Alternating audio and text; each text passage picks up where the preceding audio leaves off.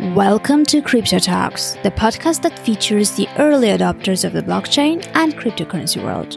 It's me, Annie Alexander, and I will uncover the stories of the humans behind the crypto and introduce you to new and exciting blockchain projects. Are you ready for the journey down the rabbit hole? Hello, everyone, and welcome to the Crypto Talks podcast. Um, today, uh, we're gonna have a, a, conversation, unfortunately, without LinkedIn this time, but hopefully, uh, we'll we'll make sure that we somehow upload it on LinkedIn, maybe in pieces. Um, so here is my guest. Uh, we've been connected on LinkedIn for quite a while. I've been watching his uh, walks in the woods and and uh, loads of interesting thoughts and ideas around the blockchain that he's generously sharing with all of us on LinkedIn. So thank you for that, and welcome to the Crypto Talks podcast. Well, thank you very much. I'm really happy to be here yeah it's it's very nice to um you know uh i i I, mentioned the walks uh, in the woods and, and, and your videos because I, I feel like there aren't many people who are comfortable with uh, creating content without really worrying too much about um, whether they impress people or not and and you know focusing on the content and on providing value. Uh, and i feel like um, yeah i mean that is something that we we all need more uh, not only on linkedin but in general in social media. So so thanks for for approaching it from that perspective oh, well i mean really i think it just kind of evolved that way I, I don't have the time to spend hours with video processing software. So I would just grab my phone and, go for a walk. I think the, the, the captions take the longest, and that's about five minutes. So, yeah. Okay, so let's dive in. Let's start from the very beginning. I mean, blockchain is a relatively young, uh, you know, sphere um, in in comparison with some others uh, in in tech. So, um, I, I uh, usually most of my guests have been doing something else before they moved into blockchain, and everyone has different stories in terms of how they ended up in in the sphere and how they got interested in the blockchain technology. So, what was your story about that? Um, well, I was uh, working for a satellite navigation company. We were writing, and in fact, I was managing the testing of uh, the software that receives the signals and processes them and works out where exactly you are on the planet. And so there were quite a few mathematicians in the company. And one of them came across Nakamoto's paper very early on and said, "Kia, this this looks like the kind of nonsense you'd be interested in. So I read the paper and I went and looked at the code. I think it was uh, about half a year into Nakamoto launching it. So it would be like summer wow um, was it 2010 or 2009? I should know that really, shouldn't I? Uh, anyway, it, was, it had been around for half a year, and I looked at. The I think this code. was eleven years ago. I, I, yeah. I think, yeah, yeah, and and I had a sort of a week or two poking around. I thought, well, that's neat. I wonder if it'll ever take off. And then every time I came back to it, sort of half a year later, there were more people. It was getting more interesting, and I think it was finally in around 2013, I actually submitted uh, an invention idea to my employer saying there's this thing called Bitcoin and uh, this technology blockchain, and I think it's going to be important. And here are some thoughts I've had on it. And of course, they just sort of went, "What, what on earth is this?" Um, you know, it's nothing to do with satellite navigation. Um, and uh, you know, they didn't think any more of it. But by that point, I, I started keeping notes and, and thinking more and more about it. And really, it was end of 2015 that I went full time into blockchain because they they shut down our office and I was out of a job. So uh, turns out it was uh, one of the best things that ever happened to me because I've been. Yeah, it's it's interesting. Many people tell about that. You know, when they have this turning period, when they are mm. let go or you know there is uh, the, the company closes or, or you know something like mm-hmm. that happened many people don't realize that that might be the turning point and towards something way better so mm. um so it's it's interesting that uh you know what what you're saying makes me think like you know back then um it was kind of a very niche audience that was mm. able from the very beginning to get it and understand the depth of it and sort of believe that this would take off. I don't know. I mean, did you expect such development back then, or it was just something that intrigued you? Well, I've I've got a blog post from 2013 where I ran some calculations based on the value of gold and the value of Visa and things like that. And I, um, I wrote there that it could be worth as much as fifty thousand dollars one day, and at the time it seemed like a crazy amount. Um, oh yeah. To be, of course, of course, we've gone over that now, um, and uh, you know, but I didn't really have the confidence in my predictions. You know, if I if only I'd actually gone out and shunted some real money into it, and uh, I'd be in a different place now. But I'm I'm happy. Uh, yeah. Many people tell that, but I have a feeling like those people who bought Bitcoin back in the days with 10 cents, mm. 15 cents, up to a dollar, most probably they didn't hold it until now anyway. No, you know, most I, of I them. Know, so yeah, I, I, know people like that who were really happy to um, you know sell their 5,000 Bitcoins and get half a million. Um, and of course, there's so much luck on the way. You could have put it all in Mount Gox. You could have lost your uh, hard drive. I mean, there, there were heaps of things that could have gone wrong. Your your wallet.dat could have been hacked before they actually secured it properly. So, really, absolutely, it's it's a yeah. it's a total lottery. Um, and, yeah, uh, and and then going back and thinking what would have happened, etc. It's it's just a mm. waste of time because it already happened. And it's interesting that you mentioned the price. I mean, we, we, we sort of, you know, segued into the price discussion and it's the natural sort of topic that many are touching these days. And probably, you know, because the price had all time high recently, that spiked a new sort of mm. wave of people coming into it and, and more attention of the media and all that stuff. Um, but I tend to believe that price is just part of the whole story and mm. uh, there is much more to it than just the price or the speculations or making money element of it. Obviously it drives and attracts a certain type of people to it and you know money is a very big motivator. But uh, but i'm sure money is not why you are in the space specifically. That's my feeling. So no no it's not what it's is it? about the money. Um it's just one of the most fascinating things out there. If we move away from Bitcoin and prices and um, look at blockchain, I mean, it, it contains mathematics and cryptography and uh, computer science, but it also taps into economics and philosophy and sociology and psychology. And it, uh, singularly amongst all the technical things that I've looked at, it, it has tendrils that reach through um, the way we function as a society. And I'm a generalist. I love, you know, the worst thing that can happen to me is finding a good Wikipedia article because six or eight hours later, I've read 300 more and a whole bunch of papers and stuff. And um, I just get distracted by these things very easily. And, and the wonderful thing for me about blockchain is that I, you can pick almost any topic and I can find an angle where it gives me a bit more insight into blockchain because ultimately it's a social system. It's about how people are going to interact with each other and it happens to be built on technology, but the, it goes a lot deeper than that. Anyway, that's oh, yeah. Yeah, absolutely. I, I, just feel like uh, you know uh, the money side of it is is very exciting for many people, obviously. Mm. Uh, but uh, but I think it's there is so much more to it, and and the whole thing has such a big potential of changing uh, many lives, and it, and it actually already does.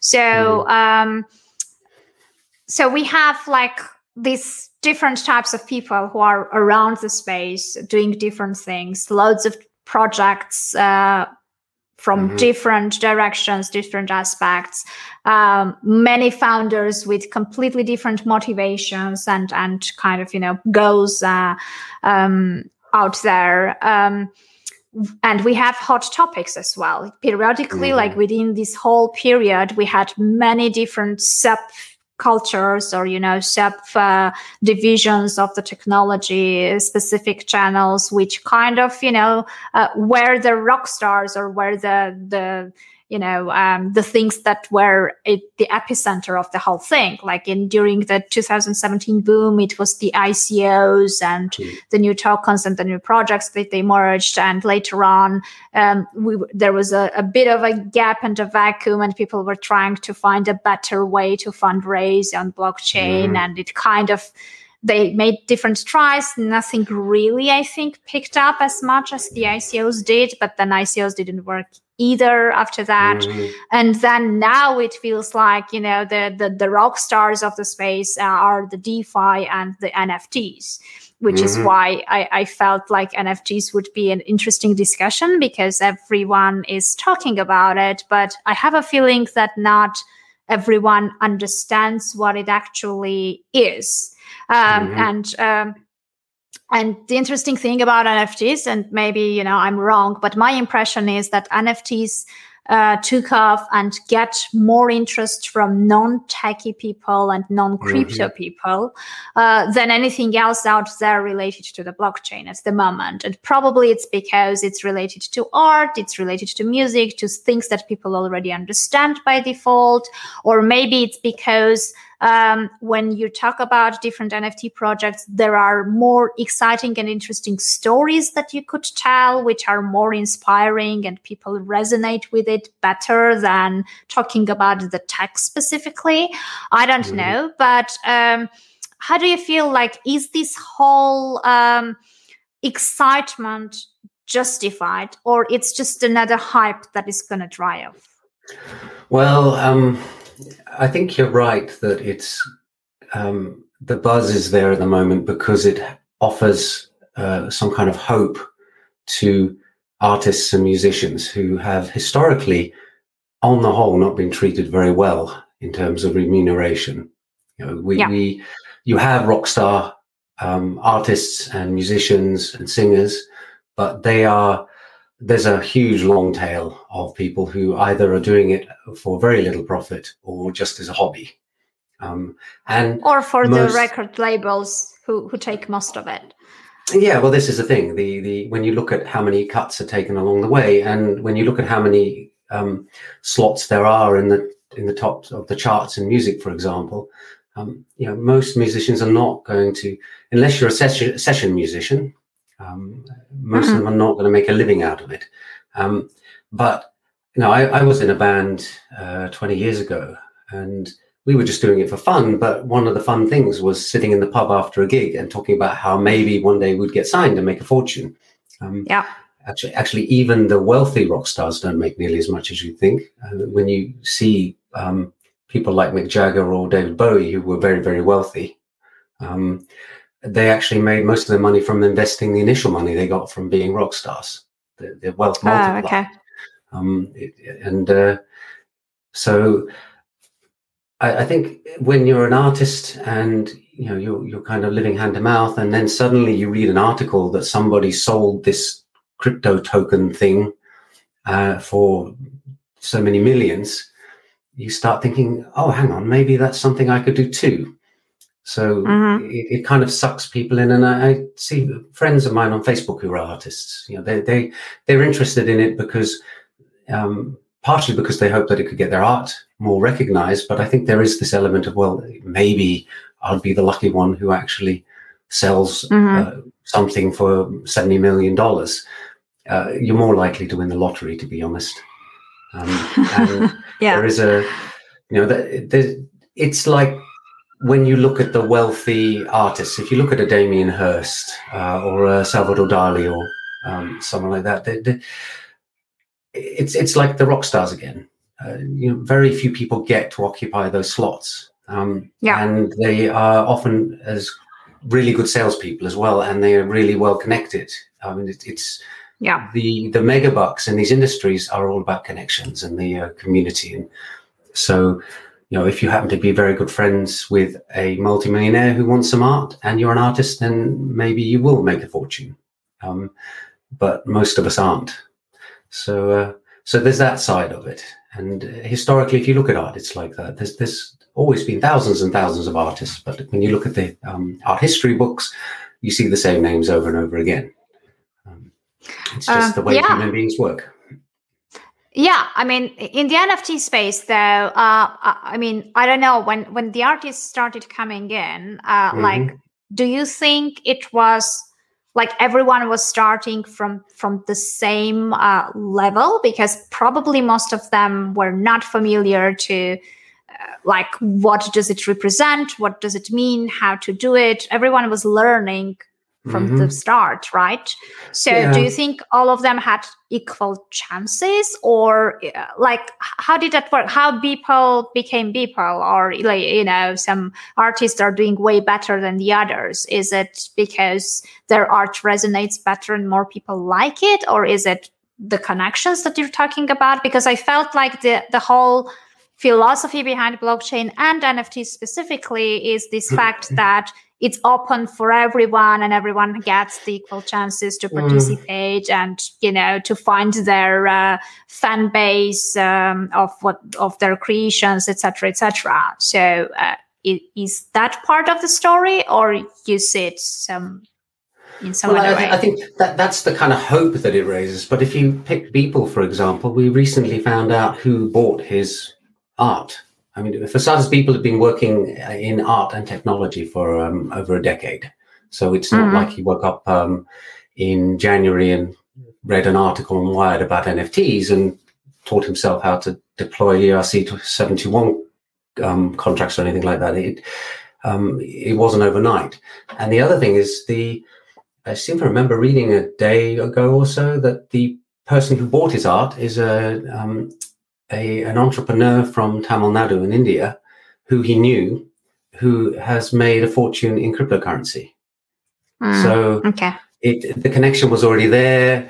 The person um, who bought the art is connected into the space already. Um, and so, so this Christie's thing was just a PR and marketing I element guess so. to it, probably. Yeah. I right? mean, I don't know. We, we never know the full I mean, story of what goes on here. Yeah. But, and, and, maybe the article I read is wrong. I, maybe they made up the entire thing. I didn't dig into it uh, much further, but uh, it's worth looking at afterwards. Find out who actually bought the artwork because it was kept hidden at first. Um, mm, yeah. And then, uh, you know, if you look at, for example, Jack Dorsey selling a tweet, well, you know, I've got some tweets, but nobody would ever want to buy one of mine. And incidentally, we'll talk later about the fact that you can't buy uh, tweet. Yeah, let, us talk about that uh, tweet thing actually, because uh, mm-hmm. uh, for for many people, um, when you are buying crypto art, for example, or you know mm-hmm. a music NFT, uh, you know it's it's in comparison with a tweet it's more tangible and i can mm-hmm. understand the motivation behind it you you know it's it's an art piece even if it's digital you still like it you would like to own it there is like a mm-hmm. collector's mm-hmm. element to it right mm-hmm. or the music or whatever it is with the tweets um I'm a bit sort of, you know, what actually are you getting? You're getting basically on a blockchain the proof that you are the owner of that tweet and that tweet was originally the first tweet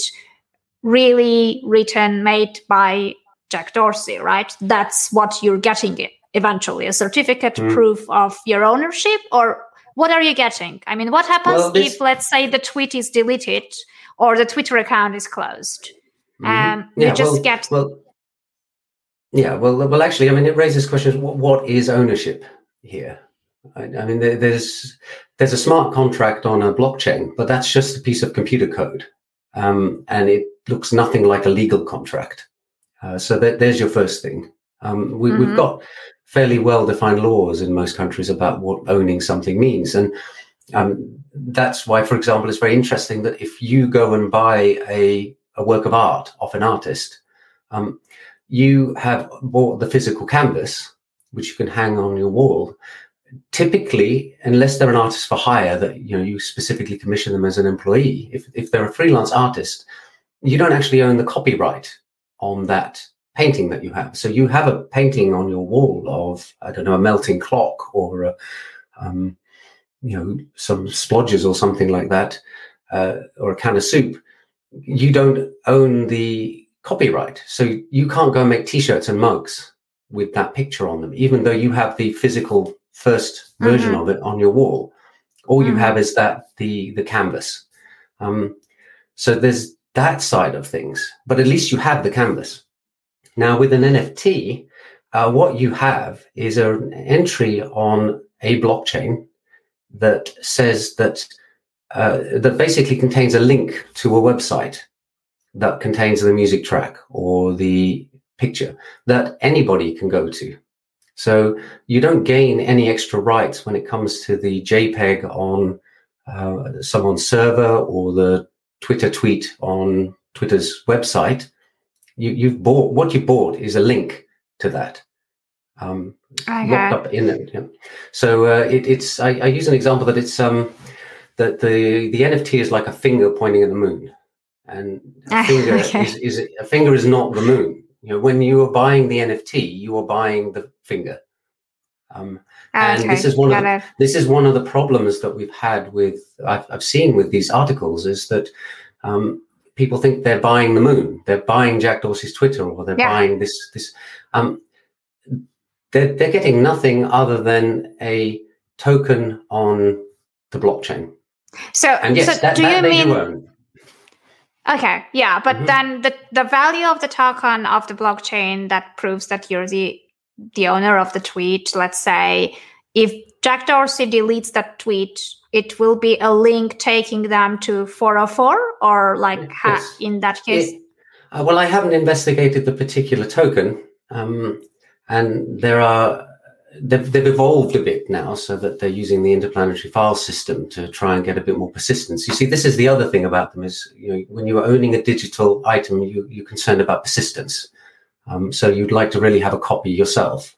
Um, Mhm. You can't change the uh, the NFT token on the blockchain once it's been minted, other than changing its ownership. The actual, the rest of it is fixed. So if it has a link to www.twitter.com slash jdorsey slash and then the ID of the tweet, indeed, if they delete that tweet, that token is now pointing at nothing. It's now a finger pointing at an empty sky. The moon's moved on.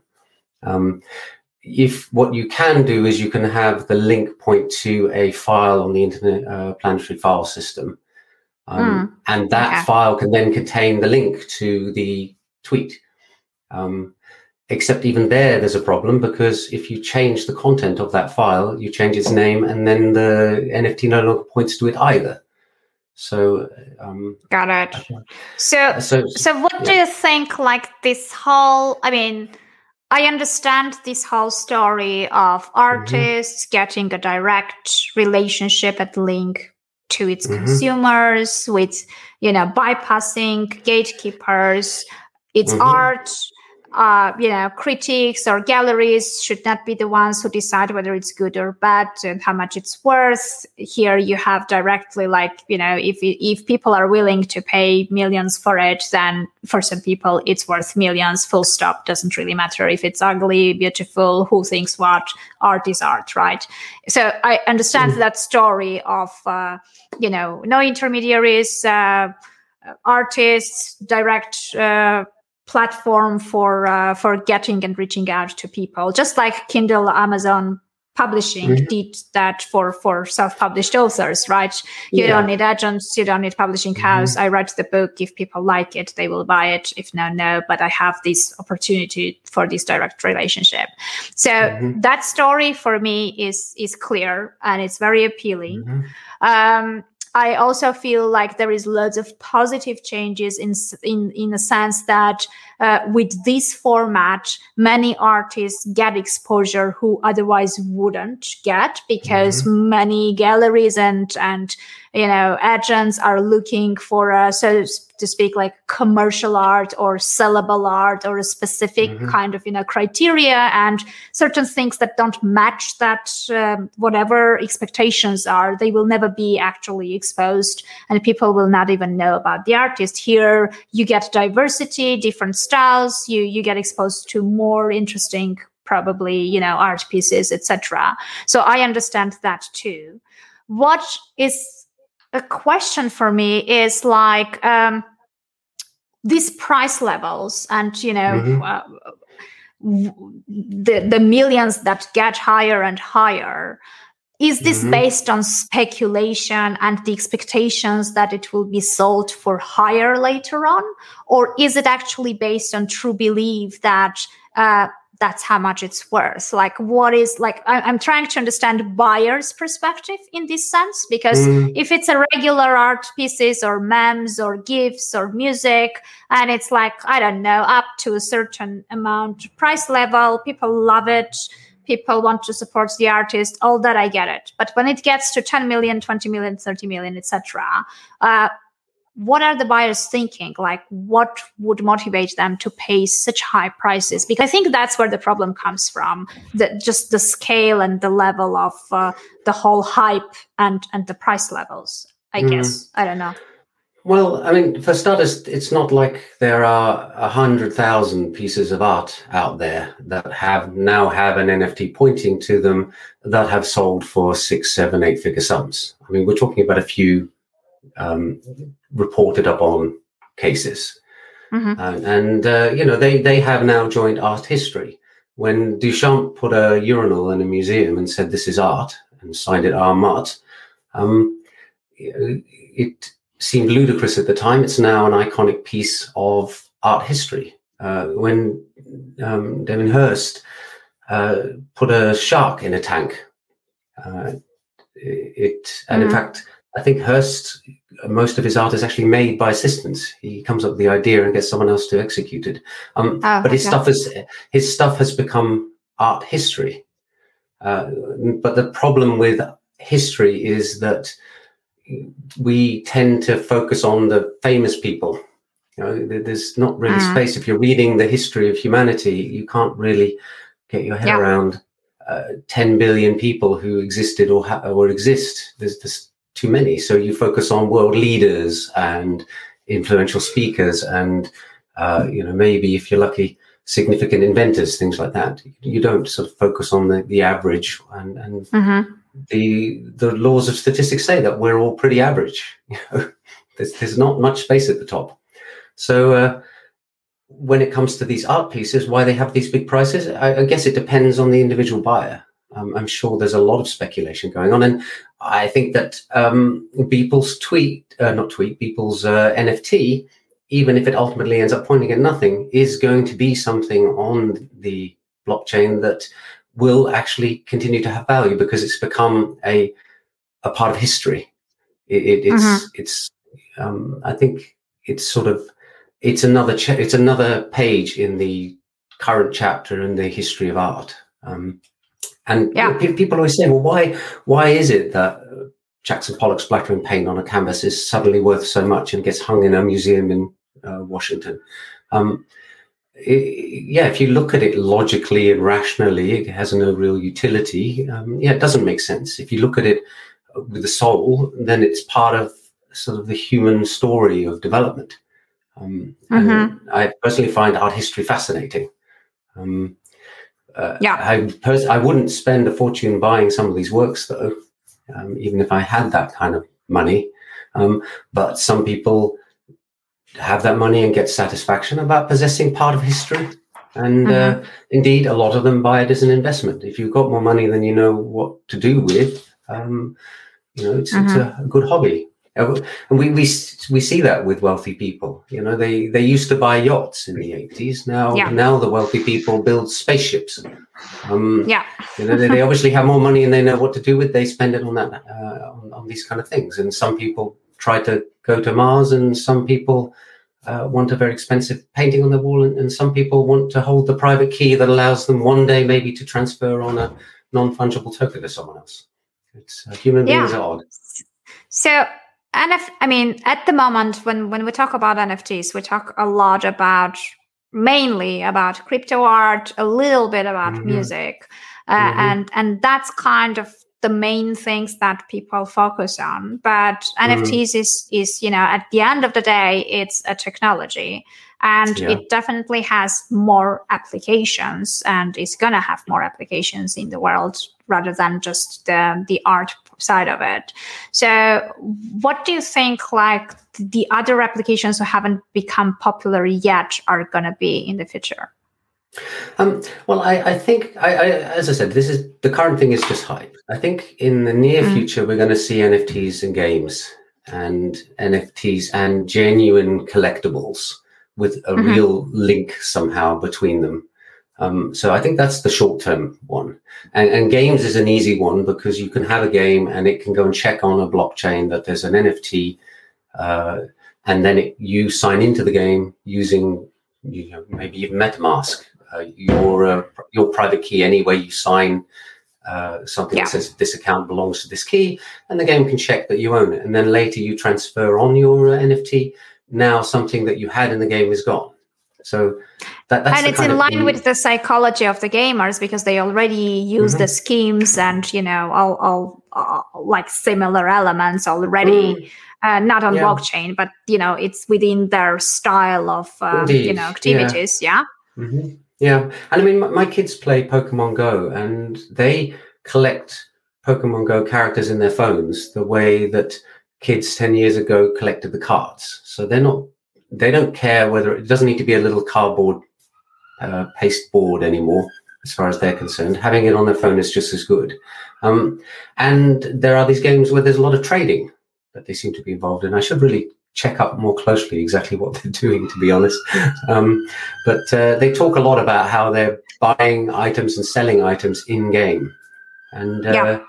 i think with uh, with these items existing on a blockchain, you can actually start trading them between games, possibly. Um, you can start trading them without having to rely on the game company, and they will exist after the game goes under. And that means yeah. that somebody can come along later and say, well, you know, there was this item in Fortnite. Fortnite doesn't exist anymore. It's joined, um, you know, uh, Elite and Space Invaders. But now we have this new game, and you know, for a bit of a historical blast, we'll allow those items to transfer into our game. Um, and yeah. maybe get a whole bunch of uh, players who used to play that old game joining the new game. So it's it's got marketing potential. But this again, it's yeah. this is from a ga- gaming is. Uh, I mean, I was stunned to find out that uh, you know games make ten times what movies do, that make ten times what music does, and yeah. they make 10 mm-hmm. times what books do. Um, and uh, of course, being the idiot that I am, I, I, go and write a book. I don't go and write a game. Um, at the very bottom of the food chain. Um, but uh, yeah, it, it's so that there's a lot of money floating around there, and it's just going to increase. Um, but that that's the short term. Longer term, I can see more industrial uses for them. Uh, you've uh, you've got something that has clearly defined ownership. Um, that is a unique entity. You can start tying it to other property. And there are some problems to overcome with that. Again, making having a digital twin of a real world asset. There's that that's kind of already being done in IoT in terms mm-hmm. of modeling to you know, decide on moving, um, you know, in engineering, for example, building design, stuff like that. Um, what is missing from those things is the actual ownership of the real items that are being created or um, you know, being transferred. And so having a digital version of your uh, real life asset, um, you now with blockchain, you have the possibility of not just modeling what it looks like or how it reacts in a physical environment, you can actually model the ownership of it. Mm-hmm. So, uh, and that then means that you can actually start effectively modeling economics uh, as not just physics. So um, I think there's something there, and uh, I did have a few other ones, but they've slipped my mind now. Um, oh yeah, when when they do actually finally start tying, say, music and NFTs together properly, um, you have well, you could draw up a contract that says that this NFT represents this song, and then you have collective management organizations, the royalty collecting societies that pay out this money. Um, and I, I, worked with the Finnish one for a while, um, there's a lot of these different societies, a lot of different processes. There's a lot of paperwork. It can take. Um, it's yeah. getting better, but it can take years for you to get your royalties. Um, yes. With an mm-hmm. NFT, you can automate the ownership of the song, who gets what royalties, and you can effectively have it that uh, if um, a payment is made to the NFT, it automatically distributes it to the multiple owners Yeah. of that NFT in the right proportion according to their uh, royalty ownerships. And you can actually sell on your royalties. You say, right, I I own Mhm. a song, I own the royalties to it. I'll sell on, you know, it's a Christmas hit. It's going to be making money for the next 50 years. I'd like, uh, but I need money now. Um, I'll sell that on.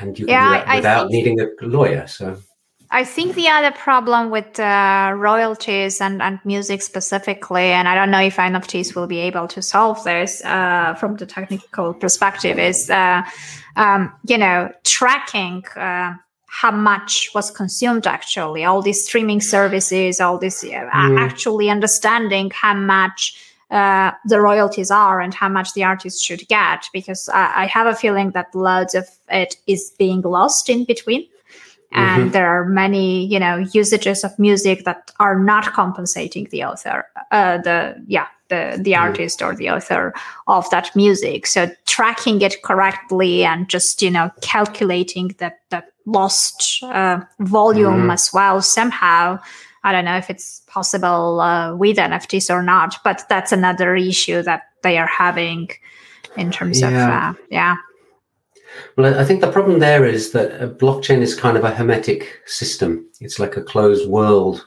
in and of itself. And you can get information into it through oracles. You can force information onto it, but what you can't do is guarantee that the information you put there is is correct actually yeah. genuine. And uh, Mhm. you know, there, there's lots of interesting work going on with oracles to um, try and incentivize the people who contribute the information onto the blockchain so it's there on the ledger um, and then could be acted on to do the payments like you, you say, um, to be honest. But um, they don't really work in a kind of, well, those kind of oracles work in a public way where everyone's scrutinizing when yeah 10 different parties report what the current Bitcoin to dollar price is. Um, you know, you, you, you put the honest amount in because you get a reward for it. And if you put the wrong amount in, uh, there's nine other people who put the right one in and you get, maybe there's a penalty, you know, some fund slashing or Mhm. something happens.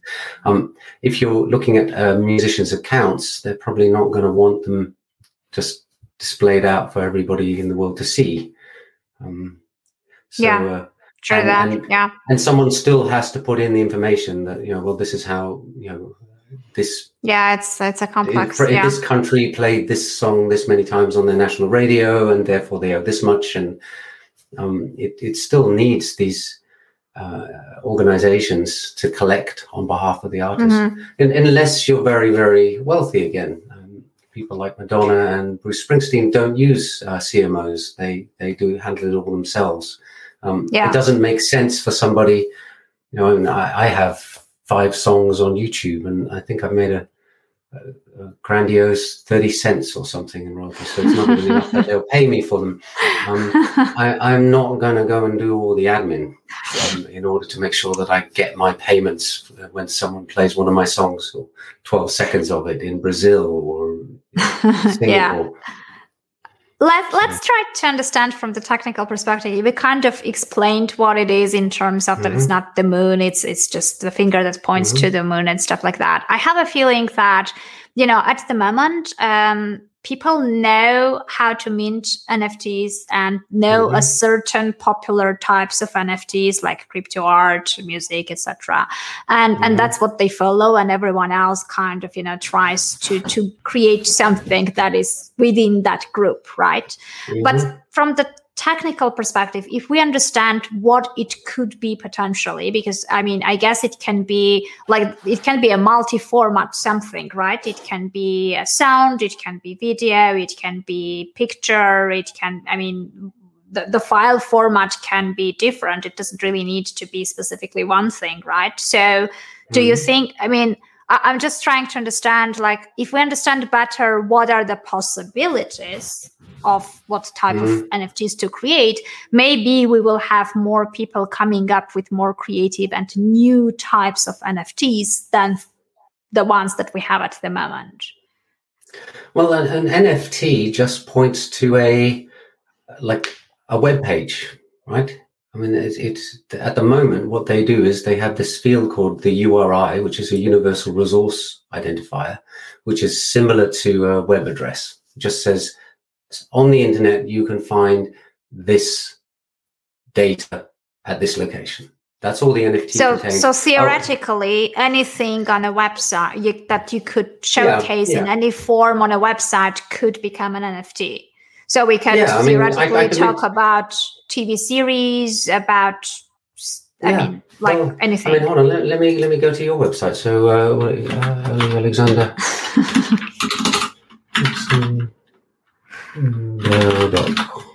Is it com? Right. yes. Okay. So I'm here at your page, and you have. Oh, I've tapped the wrong one. I've gone to a jewelry store. you've, you've got someone who's got a very similar name to you. Oh Anyway, yeah, yeah, to- and it's quite popular one actually. Oh, right. Okay. Well, anyway, let's take their site then. So, uh, you know, they've got some images on there. They've got some text. I, I mean, I could put that web address in the NFT. So you make an NFT, just put your um, your web address, or I can look on the page uh, by clicking inspect and see that ah, there's a there's an image there. So I'll take that URL, um, alex- alexander.com slash images slash um, background dot got it. JPEG.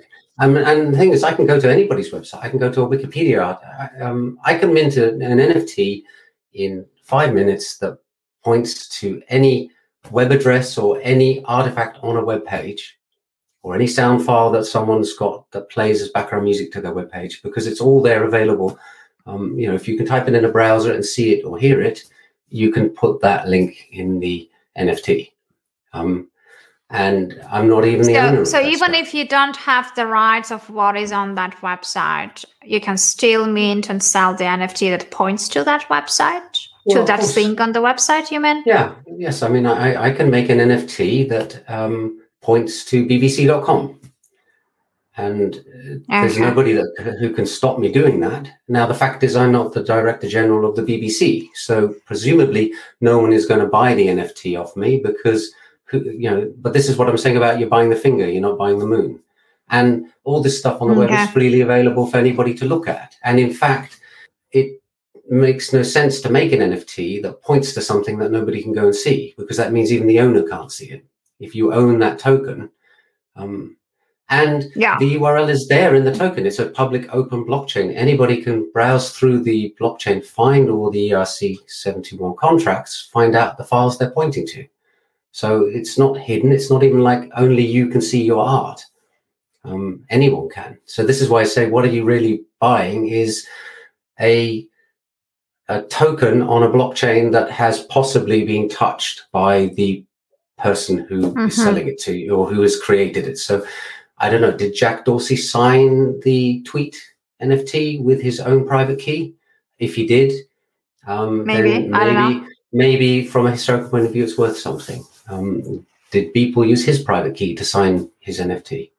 Um, but it's really your, you know, if I wrote a web address on a piece of paper and said, "Here you go, um, I own this piece of paper. It's my token, and it points to a piece of art that I made on my website, and I'm now going to sell you this piece of paper for a million dollars. Would you buy it?" And the answer in most cases is probably not. Um, but Okay, got it. know, Yeah, I, I think that's that's the interesting point. I think uh, what lacks, and you are right that you know all this uh, media coverage and all these conversations that people are having about NFTs, um, they they don't really. Uh, yeah, they don't sh- showcase or or they make it sound way nicer and more romantic in terms of what you're actually is. getting as an NFT, right? Yeah. So uh, because the way you explain it, it's kind of you know that that whole nice packaging is gone. It's like you know you can Mm. see the skeleton and it's not so attractive. While you know the whole idea of okay, you know I'm a collector, and because people use this argument of collector, right? I'm Mhm. a collector. I'm collecting unique pieces of crypto art, right? mm, But if that's not the case, so like even this term collector is already a bit like, yeah, collector of what? Collector of collector uh, of tokens. That's- that's directions toward, yeah, tokens that Yeah. direct you to something, um, Mhm, which yeah. is not as sexy as collector of uh, a unique um, crypto art, yeah, expensive exactly, art, yeah. right? yeah, yeah. I mean, it, it boils down. I I said at the beginning, the what, you've got to ask yourself the question: What is ownership? And the funny thing is, we all feel like we know what it means to own something. I mean, my Mm. my three-year-old twins will fight over a block of plasticine and say mine because each of them believes they own it. Um, but and it's only when you start digging into it, and you can dig into it from a legal perspective.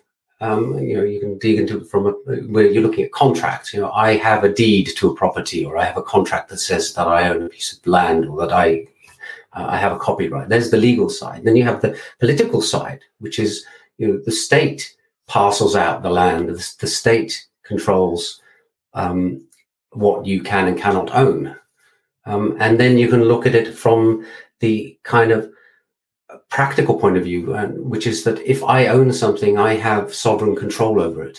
Um, I Mhm. own my car. I have the keys.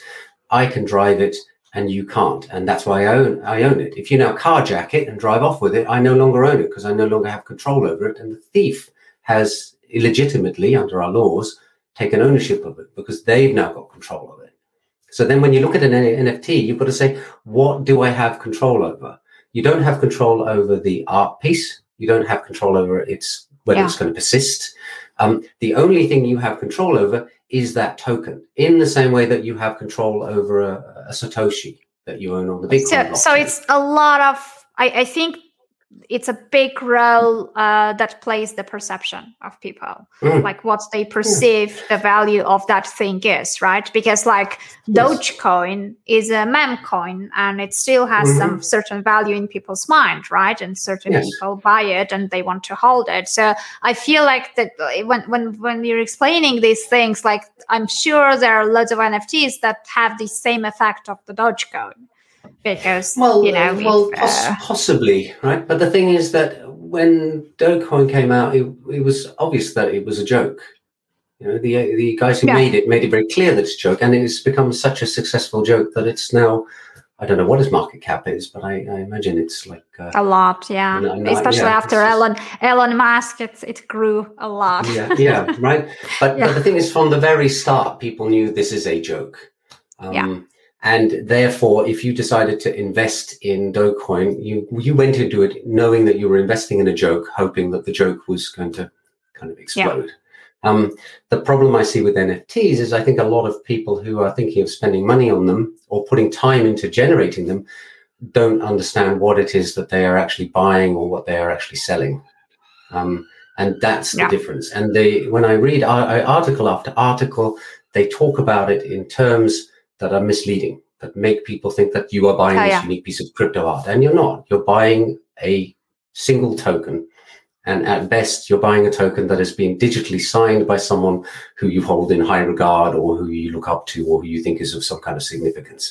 Um, yeah although some there- artists some artists also send you the physical version of Hmm. that art so in those cases it's it yeah, at which point it becomes a nice it becomes a nice to have, like uh, buy the physical copy of the book and I'll give you the ebook for free, kind of thing. yeah You know, Yeah. Um, and in that sense, yes, it, it, if the, if there's a personal touch to it, where the artist has actually done that and they were involved in it, and and you get it transferred to you, you know, then that that can be fun. Uh, whether it's seventy million dollars worth of fun is, of course, another question. yeah i mean i i guess it's uh yeah it's it, it's an interesting space to watch in any case i mean again yes it's it's uh, arguable uh um, whether it's you know how much it's which nft is worth and you know why would people pay so much money but uh obviously i feel like the space is very new and and it will be transformed in some into something else and this Mhm. whole um, you know hype is good in a sense that it's it's attracting loads of new people towards the blockchain. And for many uh, maybe nfts will be the entry point but you know they they, they will have uh, curiosity to learn more and then it will lead them to something else and they will you know stick around in the space and and get engaged into other activities as well and not just nfts so i think it's still very positive the whole hype will bring in people. And mm-hmm also I have a feeling that um, this whole experimentation by many different creative people may lead to transitioning it into something else or you know coming up with uh, with different new ideas or you know developing the space further into mm. turning it to something I don't know, something different or, or something new. So it's it's interesting to watch. We'll see how it goes. Uh, but uh, the the thing that I really like about the whole aspect of it is uh, not so much the prices and the token, etc., but just the fact that. Uh, you know, until now we had a very tech-focused, technological not so creative stories around blockchain. Now mm-hmm. it feels like we're getting a more fresh perspective and maybe like, you know, a different crowd that may, you know, eventually uh, play uh, a bit of role of uh, spicing up the space, you know, more creative ideas around the space. And uh, who knows, maybe, you know, things will get even more exciting than they are now.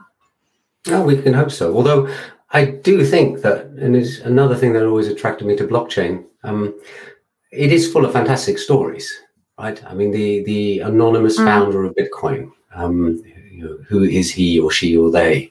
Um, the pizza's getting bought for ten thousand yeah. bitcoins, you know, and we could just every year look at how much, you know, how much work was paid for those pizzas, really. Um, the craziness with the ICO days. Um, I mean, there's, there's, just all sorts of odd and amusing and unusual stories, and I think this is just yet another one. It's just that's that's what blockchain is is like. It um, it does attract certain unusual people. Um, certainly, I, I can't think off the top of my head of any stories that match that kind of level to do with AI, for example, yeah, like that, or databases. Um, Although actually, Larry Ellison's quite an interesting chap, and he was a database guy. So maybe maybe it's not entirely true, but it's got a yeah. wonderful mythology to it anyway. Bitcoin, I think, and blockchain, and I think, yeah, we're gonna. It's gonna be fun to look back in twenty or thirty years' time and oh, remember, absolutely. Oh, remember when that happened, and you know, Absolutely. I'm, I'm sure that loads of things like, you know, we keep kind of, you know, thinking and talking about stuff and, and then thinking mm. that, oh my God, it's almost impossible. That's, there's no way it will happen. And then, you know, three years mm. for down the road, five years down the road, it actually happens. And then you yeah. think about something else that is co- almost impossible. And then that happens again. So, mm. uh, I mean, this year has been, uh, interesting in, in, in different aspects, like, uh, things happened that we we never thought about and and, and then mm. after a while we got used to it like oh bitcoin now people complain that bitcoin is 50000 while before like a year ago no one was actually certain that it would get to that point right yeah. so it, it's it's just uh, we we get used to this you know uh, developments and to these amazing things that we never even thought would happen. And then we start complaining about some stuff that is you know uh, one step backwards or whatever. So uh, it's going to be interesting. But mm-hmm. i guess as a wrap up of our conversation probably we should um, we should upload our interview somewhere and just mint the nft of it. Who knows? Maybe someone just get it. Uh, well it's just I mean, I can do it. Uh, I'd rather put it on the test network, to be honest, because it doesn't cost anything. Mm. That's the problem with these things. Is like you know, I um, last article I wrote about it, I minted a few NFT. In fact, I minted the prime numbers. That's what I did. I, I decided I was going to sell the prime numbers. You know, two, three, five, seven, um, because nobody else owns them. Um, if I the first NFTs, surely they're mine. Um, but then when I looked at how much it was going to cost me to actually deploy the contract onto Ethereum and um, yeah, the gas fees are yeah. Yeah, and I'd already spent my uh, uh, my April Fool's budget on uh, filing a time uh, machine patent, so I, I, didn't have the budget spare for more jokes. So. Got it. Okay, well, I mean, thank you very much for for the time. It was interesting. I I, I discovered lots of things about NFTs. Uh, so mm-hmm. um, uh, you you spoiled a little bit of the initial excitement around them. To be fair, uh, but but it's okay. it's it, fine. It needs doing. It's better to find out sooner rather than later, don't you think? Yeah. Yeah, I totally agree. I, I mean, uh, before you go and uh, your your remortgage your house to buy one. At least now. No, no, no, absolutely. And then you know, at least now I'm I'm way more knowledgeable about them than I was mm. before we spoke. So that's that's a, mm. always a big plus. So so yeah, thanks everyone who was watching. Thank you for your time, and um, and yeah, we'll see you in the next episode. Take care. This was the Crypto Talks podcast brought to you by Annie Alexander. If you enjoyed the podcast, please take a minute to subscribe and leave a review. Thank you for listening, and we'll meet you in the next episode.